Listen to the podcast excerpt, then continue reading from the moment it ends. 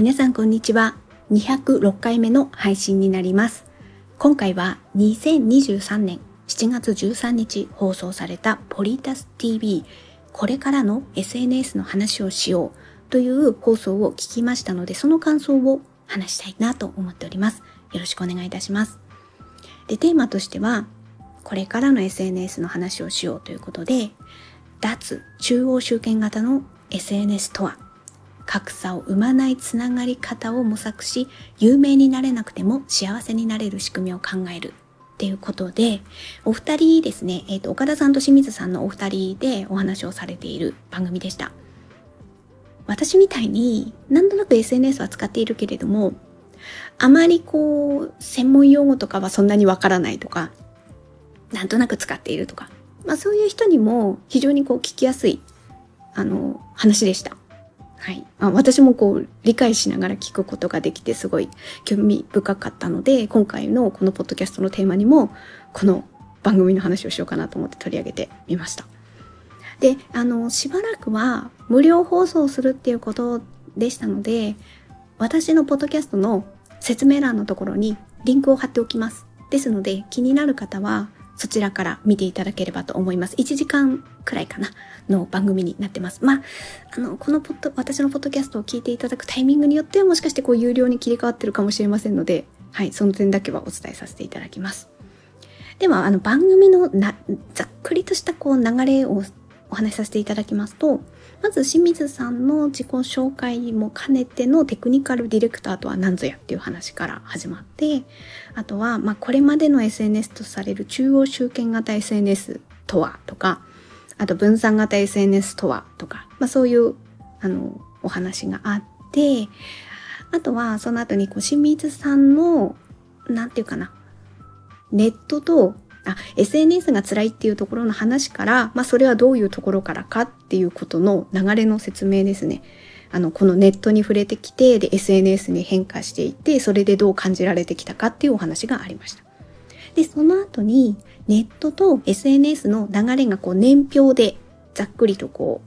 う、流れの説明ですね。1990年代から、まあここから Windows 95が出てきて2000年代になって、まあ、中盤後半にかけてですけどミクシーとかツイッターが出てきてそして2010年代になり、えっ、ー、とまあ、インスタグラムですね。あとまあ LINE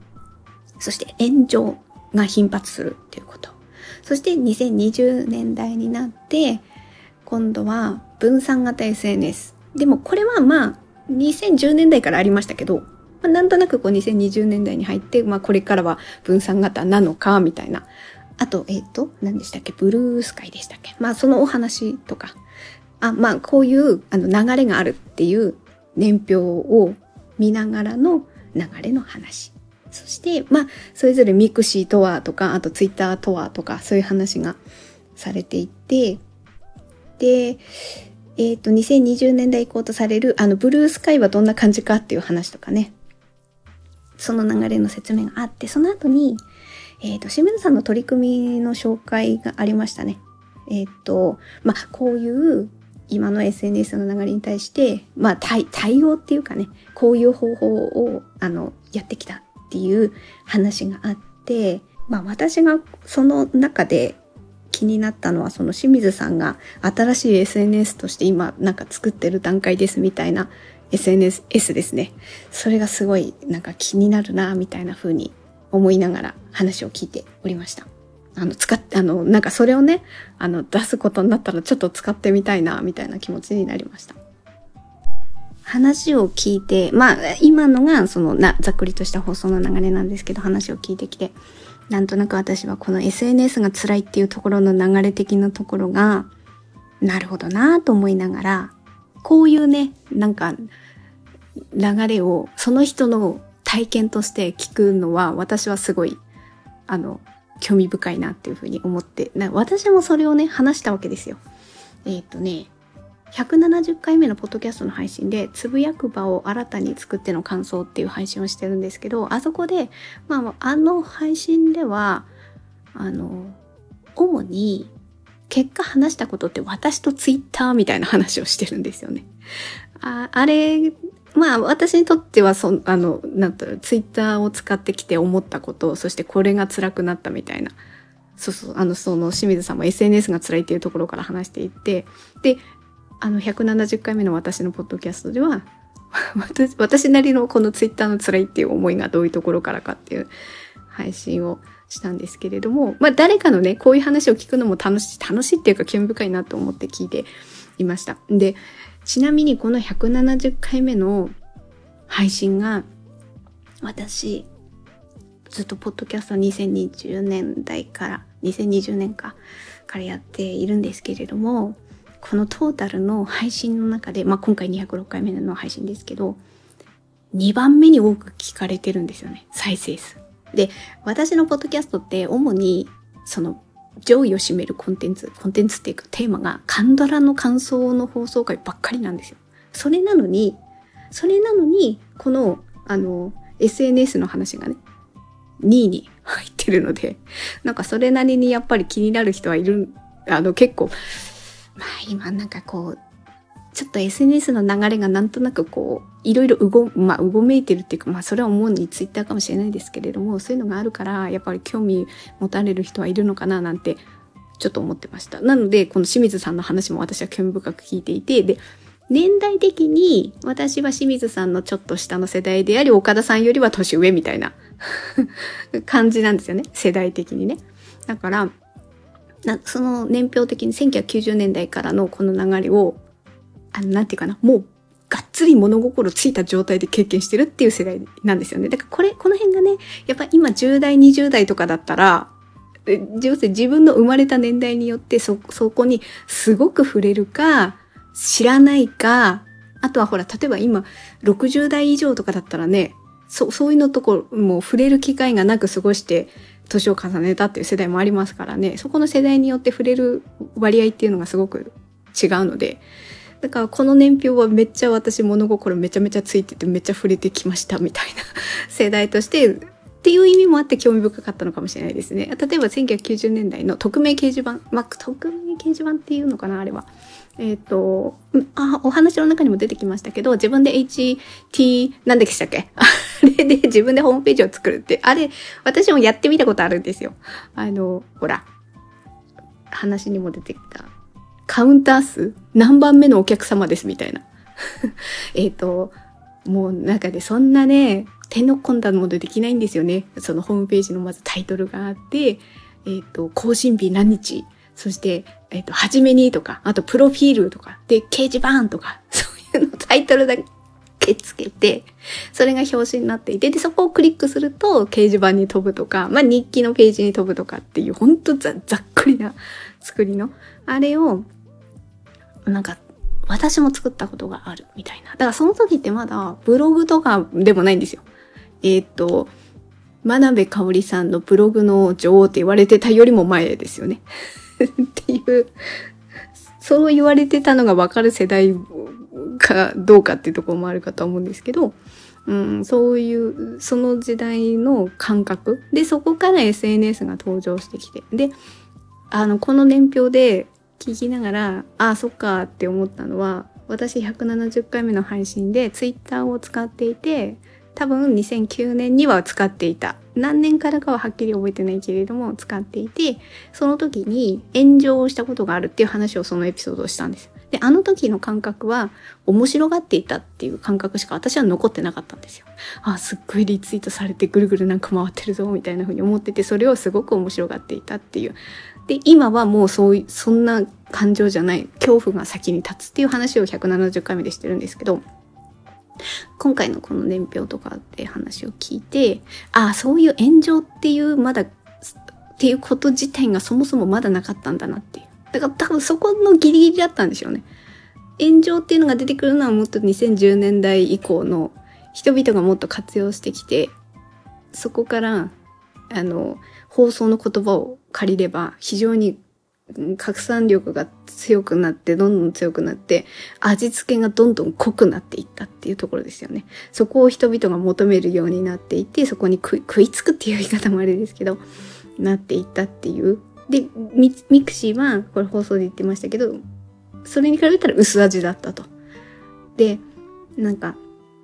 これが好きっていう好きなものをただ好きな人が集まれるみたいなベースがあったけど、ツイッターは最大公約数的に受け入れられやすいものがバーンと広がって、で、その拡散する力がどんどん強くなっていった。で、刺激を追い求めるようになってきたみたいな。で、域地を超えると炎上していくっていう。だその域地を超えて炎上するっていう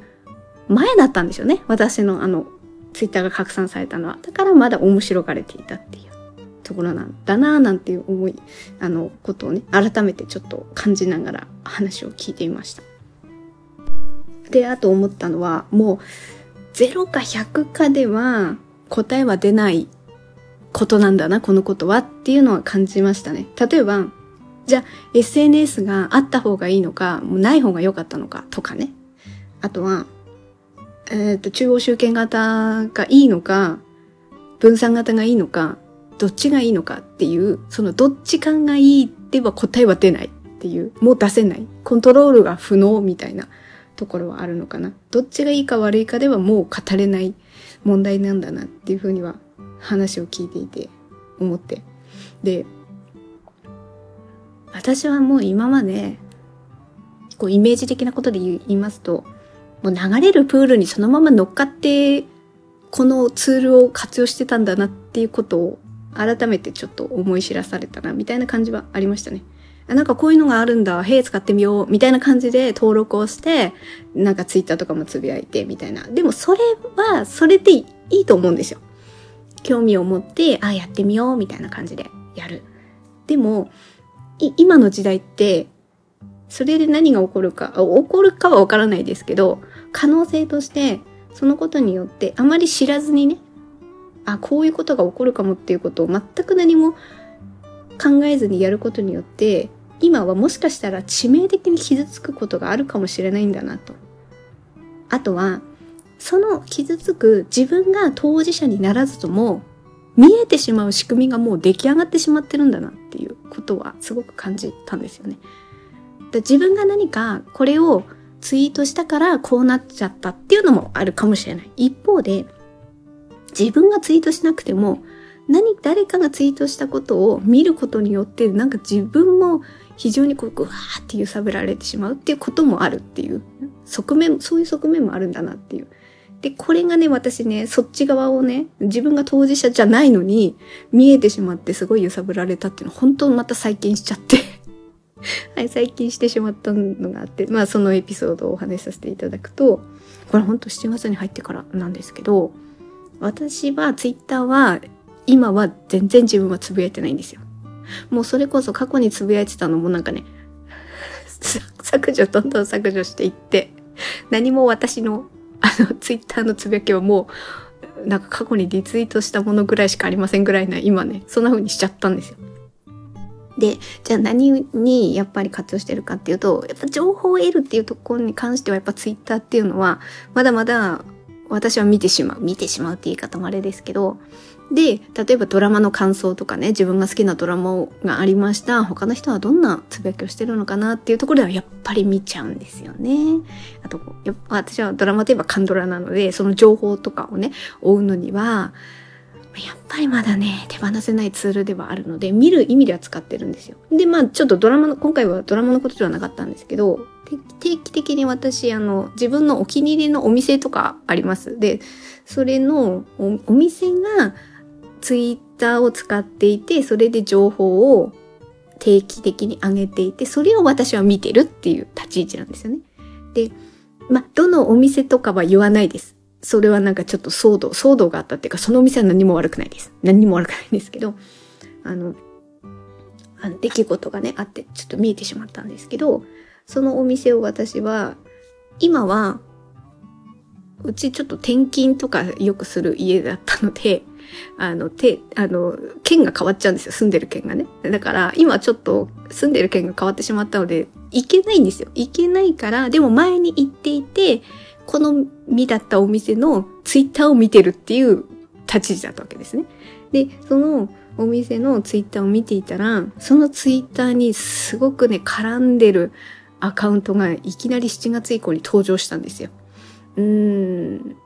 なんていうのかな。そのお店のイメージが悪くなるような投稿。そして、そのお店の店長さんを名指しして茶化すような文脈の、あの、語りをするツイート。それを見るとなんかね、すごい不快になりますね。っていうね。それは別にお店は悪くないのに、お店がなんかネガティブに見えてしまうようなっていう感じですね。ない方がいいですよ。ああいうのは。当然ながら。でも、見えてしまうんですよね。それは、やっぱりこのツイートをタップして繋がるんですよね。文が繋がるから、そうすると、お店がつぶやいたツイートに対して、そのネガティブな投稿をするアカウントが繋がっちゃうので、それで見えてしまうって、もうそれ仕組みがそうなってますからね、ツイッターのつぶやきが。あの、ツイッターの仕組みですね。ツイッターの仕組みがそうなっているから、お店の発信するものだけ見れればいいんですって言って、お店のアカウントのところを見たとしても、何かタップすることによって繋がっちゃうんですよ。あの、見ようと思って見てるんじゃなくて、見えてしまうっていうところなんですよね。だここも問題で、でも0か100かでも言えないんですよ。それはさっき言いましたけど。そのことによって何かいい、いい方向に行くこともありますしね。あの、情報がより拡散力が強まるっていう、そういう側面がありますから、それが絶対その仕組みが悪いとも言えないんですよ。だこれがね、またすごい難しいところで。で、で、まあ、そういう粘着するようなアカウントが登場してきて、もう見てる私もすごいストレス。いや、お店の人ほんと大変だろうなって思思っちゃって、それですごい自分もなんかナーバスになってきちゃったみたいなのがあって、で、その結論を言えば、あの、その叱るべきところに相談しているので、まあ、あの、まずやめてくださいっていう投稿と、あと叱るべきところに相談しているっていうことと、あとその、なんか、なんていうかな、専門用語がわからないんですけど、なんとか請求をすればそのアカウントの人が開示できるんですよね。だからそういうのをします。あの何日まで投稿をやめないと。みたいなそういうので対処されることによって、その日付になった途端にスパーンってそのアカウントがなくなったんですよ。だか投稿者がそのアカウント削除したっぽくって、だか見えなくなったっていう、まあ、こう、こういうことがあったんですよ。ちょうど今。今、何日か前までにあって。そういうことなんですよ。そういう、そういうのがいい側面もあるけれども、見ていくと自分が見たいからではないとこまで見えてしまうっていうところが、で、そこに非常に気持ちが引きずられてしまうっていう側面がね、それは仕組みとしてそういう風になっちゃってるっていうところが、すごい難しいなっていう風に思って。だからもう話を元に戻すと、まあこれは一例でっていうことで最近あったことでっていうことでお話したんですけど、流れる、流れるプールに乗っかるように私はね、このツールを使ってたわけですよ。まあ今はツイッターの話になってますけど、もうそれでは、あ、もう賄えない時代になったんだなっていうか、それによって致命的に傷つくこともあるから、まあ、当たり前のことなんですけどね。当たり前のことなんだけど、でも、それでも流れるプールに乗る感じで楽しい楽しいでやってて、やってこれた時代もあったんですよ。そう。でも、もう2010年代以降、こう、炎上っていう爆発的な拡散力。やっぱり人ってやっぱ求めますよ、そういうところで。で、そうなって企業側としてもそういうので、何か例えば商品とかね、何かイベントの告知とか、そういうので広がればいいっていうのはありますからね。だからそことは相性はいいわけじゃないですか。広がるっていうことはね。でも、えっ、ー、とね、あ、そうそう、これ岡田さんの言葉でね、そうそうだよなって思ったのが、あの、文脈を超えて遠くまで行ってしまった時に人が致命的に傷ついたりするっていうふうに言っていて、いや、そこなんだよなって思って。そう。超えちゃった。で、それって自分でコントロールできないんですよね。自分がもうそれをね、あの、ここまででいいですっていうことがね、もう止められない仕組みになっちゃってるんですよね。どんどんどんどんリツイートっていうところでね。あとはそのツイートがこう繋がってしまうっていうところ。で、今って何て言うんですか？そうじゃないのもなんかもっと見、もっと見るでしたっけ？なんかそういうので違う文脈のものもポンって繋がって見えちゃうんですよね。え、そこまで求めてないみたいな。でももうツイッターがそういう仕様にしちゃったら、で、そういうふうにやりますってなまあ、これがだから中央集権型ってことなんですかね。そういうふうに決めますってなったら、いや、嫌ですって言ったってもう無理っていうことですよね。どうしようもならないっていうことで。で、そう、そう、まあそういうふうになってるから、もう流れのプール、流れるプールに乗っかってた私ではもう、もうや、やっていけないっていう言い方はちょっと強いかもしれないですけれども、そこはちょっと意識的に考えなければならないんだなっていうのを改めてね、あの話を聞きながら思って、だから私は今後の方向性としては、今みたいにね、今みたいに時折立ち止まって意識的に考える時間を作るっていうのは大事だなっていうふうになんか改めて考えさせられましたね。流れるプールじゃなくてね。流れるプールだったらもうどんどんどんどん、あの、流れに身を任せるだけですからね。自分の思考が停止してますからね、その、そこでね。そうじゃなくって、今回の、あの、このポリタス TV のね、お二人の話とか聞いて、インプットして、で、それに対してじゃあ自分はどう思うかっていう、今アウトプットしてるっていう感じなんですけど、そういう時間を、時折ね、時折でいいです。疲れちゃうから。あんまり考えすぎると。あんまり考えすぎると疲れちゃうから、意識的に。で、だからね、私、まあ、それはね、なんやかんや言ってやってるんですよね。その、さっきその170回目の配信で、つぶやく場を新たに作っての感想を語ったりとかして、そこからもね、その後2回くらい分散型 SNS と私みたいな話をね、してるんですよ。定期的に。だから、あの、時折ね、こういうふうに、今こういうふうに活用してます。で、こういうのがいいなっていうふうに思ってるので、こういう方向でやってますみたいなことをね。で、それを私、ポッドキャストで話すのが、なんか楽しいっていう感じはありますね。あまり、これをね、文章とかでは残さなくていいかな、みたいな感じですかね。で、えっ、ー、と、今、な、もうすでにやってましたけど、私の中でじゃあどういうふうにやろうかな、みたいなところは、どういうふうにお付き合いをね、この SNS と。なんか、やるかやらないかではもう、それでは賄えない時代になっているので、それとお付き合いするのはどうしたらいいかって考えたら、まあ、これはもうやってましたけど、分野によって発信する場を分散させているっていうところっていうのと、あと今ちょっとなんとなく試験的に、ああ、こうした方がいいかなって思ってるのは、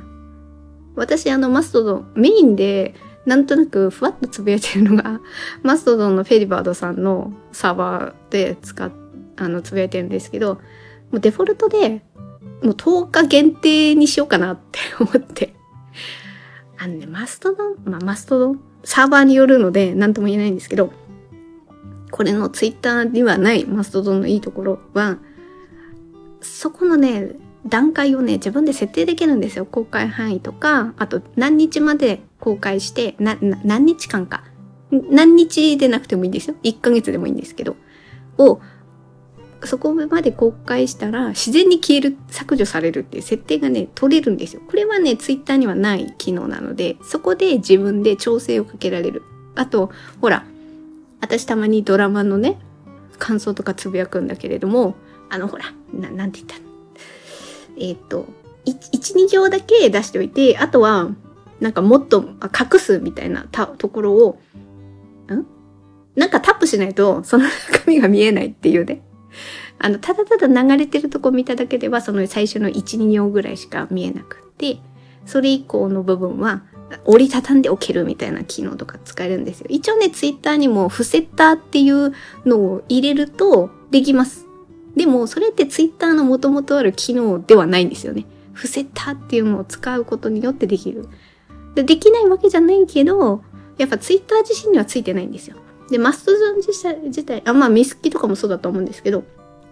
にはそういうのが最初からね、ついてるんですよ。だから、あの、な、何のドラマの何話見ました？って言って、その中身はタップしないと見れないようにするとかね、例えばですけど。ああ、あとイラストとかもそうですよね。なんかぼかすような感じにしてタップしないと見れないようにするとか、あの、もちろん最初から見えるように流すこともできるし、とか、そういうのを、なんかね、自分主導でコントロールできるところが結構段階、段階っていうか、多いんですよね、マストドンの方が。だかそういうところで、それを自分自身で考えながら発信するっていうことを意識的にやる？ですかね、今は。まあ当たり前にやってるっちゃ当たり前にみんなね、そういうツッコミもあるかもしれないですけど、でもこういうのを、こう時折立ち止まってね、考えて、私は使っていきたいなっていうのを改めて思ったってことですね。で、今ね、スレッズが出てきてますよね。インスタグラムの。インスタグラムともう連携して、インスタグラムのツイッター版みたいな、そんな雑な説明でいいのかわかんないんですけど、あれも私投稿してます。で、うん、なんか170回目の配信でも言ったな。なんか新たな版が出てくると、ここは優しい場ですねとか、こう優しい空間にしていきたいですね、みたいなのってあるし、それは別にそれが間違ってるとも言わないし、それはそうだなとは思いつつ、でもなんとなくそういう言葉にざわめく自分の気持ちもあって、あの辺ってスレッズって、なんか、なんかアルゴリズムでなんかタイムラインが作られてるみたいなのがあるじゃないですか。で、そういうところで調整されているっていうところって、いい、いい側面ももちろんあるから、それは否定はできないんだけど、なんかちょっとざわめく気持ちも私あって、あれをやっぱり自分でコントロールしたいなっていうのがあって。だからそのマストドンって、そういうところがコントロール、完璧ではないですよ。完璧ではないけれども、ある程度できる部分があるっていうところで私はそういうのを活用してるし、あと、あの、今回の、あの、話で出てきた清水さんが作る新しい SNS も気にはなっている。あの、タイムラインがなくて、上書きされて、最新版のみの自分のツイートツイートっていう、あの、用語かわかんないですけど、しか見えないとか、あとフォローフォロワーがわからないような、なってるとか、あ、そういう SNS ってどんな感じなんだろうっていうのをちょっと使ってみたいなっていう思いもありますし、なんていうかな。アルゴリズムじゃなくってもう仕組みのところからそういうふうに設計されているところで ちょっと言い方難しいですけど、そういうのも活用しながら、なんか自分と SNS と、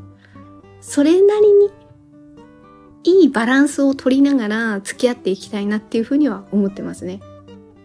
あ、だからね、そう、スレッズの話に戻るんですけど、その、ざわ、でも、なんていうかな、スレッズを全否定したいわけではなくって、使い方なんだなっていうのもわかるので、私はあまりタイムラインを追うっていうよりは、スレッズってインスタグラムと相性がいいので、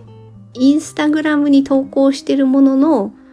なんとなく文章版を私は今スレッズにアップしている。だから、情報を得るっていうよりも、自分の情報を流すっていうことの方を重点を置いて使ってるってことですね。だこのあたりを意識的に私はそういうふうにあの、なんていうかな、流れるプールじゃなくてね、もう流れるプールじゃなくて、ここのスレッズはこういう使い方を私はしますっていうところを、ちょっとこう一旦ね、こう気持ちに、ちゃんとな、なんかな、区切りみたいなね、そういうのをちゃんとつけて、ここはこういう投稿をしようって。だか、あの、スレッズのいい面があるんですよ。私、インスタグラムをそれなりに、やっぱり活用はしてるので、そこで、プラスアルファで文字情報を載せられるっていうのは魅力的なんですよね。なので使っているので、スレッズがいいか悪いかっていうところではなくてね、使うんだったら、こういう使い方をするっていうのをちゃんと意識的にしようかな。で、なおかつ、適宜軌道修正させるってことですね。だから最初に決めてそのまんまやり続ければいいんだっていうことではなくって、やっぱね、時代とともにね、なんかこのツールの使い方の最適解っていうのはやっぱ変わってくると思うんですよね。自分との相性がだんだん分かってきて、あ、ここの場はこういう投稿が自分にとって心地いいなっていうのが出てくると思うんですよね。だからそこの、そこに合わせて軌道修正をして、自分が致命的に何かバサッてならないように調整しながら。でもなんかこんな話をしてるとね、だったら使わなきゃいいじゃんって 言われそうだなと思うし、なかなかそこがね、本当に難しいところではあるんですけど、でもどこかでやっぱりなんかつながる場つながりを持ちたいっていう、で、つながりがあるからこそ、何か視野が広がったりすることもあるんですよね。だからそれをね、使わなきゃいいじゃんっていうことではやっぱそこは答えにはならないんですよね。ね、だから今日の話をね、じゃあ何なんだっていうところってうまく言えないんですけど、まあ、今回はね、こういう放送があってそれを聞いて感想ですね。自分なりに思ってること。だからまあ、そうですね。自分なりにこうだなって思うところはさっきも言ったように時折立ち止まって意識的に SNS との使い方や距離感を考えていくっていうところですね。それの情報をインプットして、で、ある程度、あの、自分の中で咀嚼して、そしてこうやって、あなるほど、なるほどって咀嚼して、それで、あこういうふうに使っていこうっていうのを意識的に考えながらやっていこうかなというふうに思ってます。でもなんか、そういうことをこうしたいですっていうことを言う場として、ポッドキャストがめっちゃ最適なんですよね。こういうなんかぐるぐるした語りの過程を話すことで自分もなんかちょっと理解度が深まったような気がするし、あとね、編集とかかける段階でこれ聞き直したりとかしますからね。そういうところでね、ああ、なんか自分ってまだ定まってない中でこれ喋ってんなとかね、バレちゃうんですよね。自分の中で。そういうところをね、客観視するあの時間を持つのもね、それはそれでいいなっていうふうにも思ってるので、そう、ポッドキャストもね、すごい私にとっては大事な場なんですよ。なんか、そこにね、人、人の、人の存在を感じられる。でも、YouTube のように映像まではっていうところですよね。そこまでは、だいぶハード、ハードル高いっていうか、そんなしたくもないですしね。声、声までだったら、みたいなところですかね。そこに人が存在している空気感っていうか、温度感みたいなのを感じられるっていうのは、それはそれで、まあポ、ポッドキャストが SNS なのかっていうのはまたちょっと違う問題かとは思うんですけど、情報発信できる場っていう意味でのポッドキャストっていうのは、やっぱ一つの選択肢としては私は並行して、やっぱ使っていきたいなっていうことも改めて感じました。はい。ということで、今回は7月13日に放送されたポリタス TV これからの SNS の話をしようをあの聞いてその感想をお話しさせていただきました、えー、本日のポッドキャストは以上となります。最後まで聞いていただいてありがとうございました。程よい一日をお過ごしください。スノーでした。